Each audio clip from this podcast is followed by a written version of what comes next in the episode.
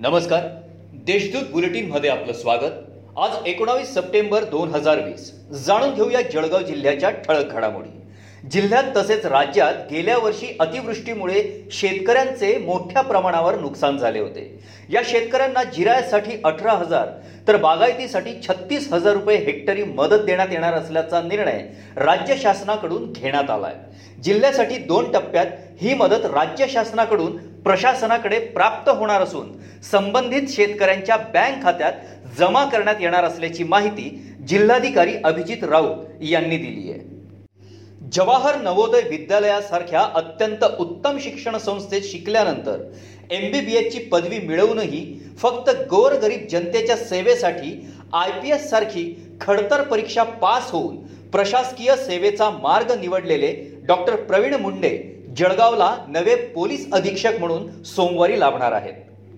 शहर स्वच्छता व कचरा उचलण्याच्या कामाचा मक्ता दुसऱ्यांदा वॉटर ग्रेस कंपनीला देण्यात आलाय.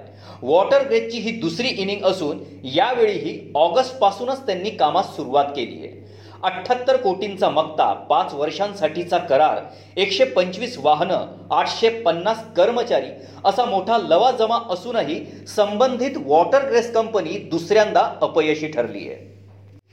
कवयत्री बहिणाबाई चौधरी उत्तर महाराष्ट्र विद्यापीठाने अंतिम वर्षाच्या परीक्षेसंदर्भात केलेल्या तयारीचा आढावा घेण्यासाठी शिक्षण मंत्री उदय सामंत यांच्या अध्यक्षतेखाली आढावा बैठक आज विद्यापीठात पार पडली. अंतिम वर्षाच्या अंतिम सत्र परीक्षांपासून एकही विद्यार्थी वंचित राहणार नाही. त्याचप्रमाणे विद्यापीठाने परीक्षांचे नियोजन करावे असे निर्देश राज्याचे उच्च व तंत्र शिक्षण मंत्री नामदार उदय सामंत यांनी दिले. जिल्ह्यात दिवसेंदिवस कोरोना बाधितांची संख्या वाढतच आहे.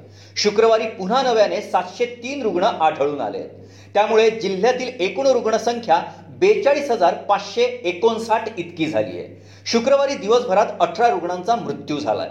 जिल्ह्यात आतापर्यंत एकतीस हजार पाचशे तीन रुग्ण कोरोना मुक्त झाले आहेत. यातील आठशे एक रुग्णांना नुकताच डिस्चार्ज देण्यात आलाय. सध्या नऊ हजार नऊशे पंच्याण्णव रुग्णांवर उपचार सुरू आहेत. या होत्या आजच्या ठळक घडामोडी. याबरोबरच वेळ झाली आहे येथेच थांबण्याची. भेटूया पुढील बुलेटिन प्रसारणात. तोपर्यंत संक्षिप्त बातम्या आणि ताज्या घडामोडींसाठी देशदूत डॉट कॉम या संकेतस्थळाला भेट द्या. धन्यवाद.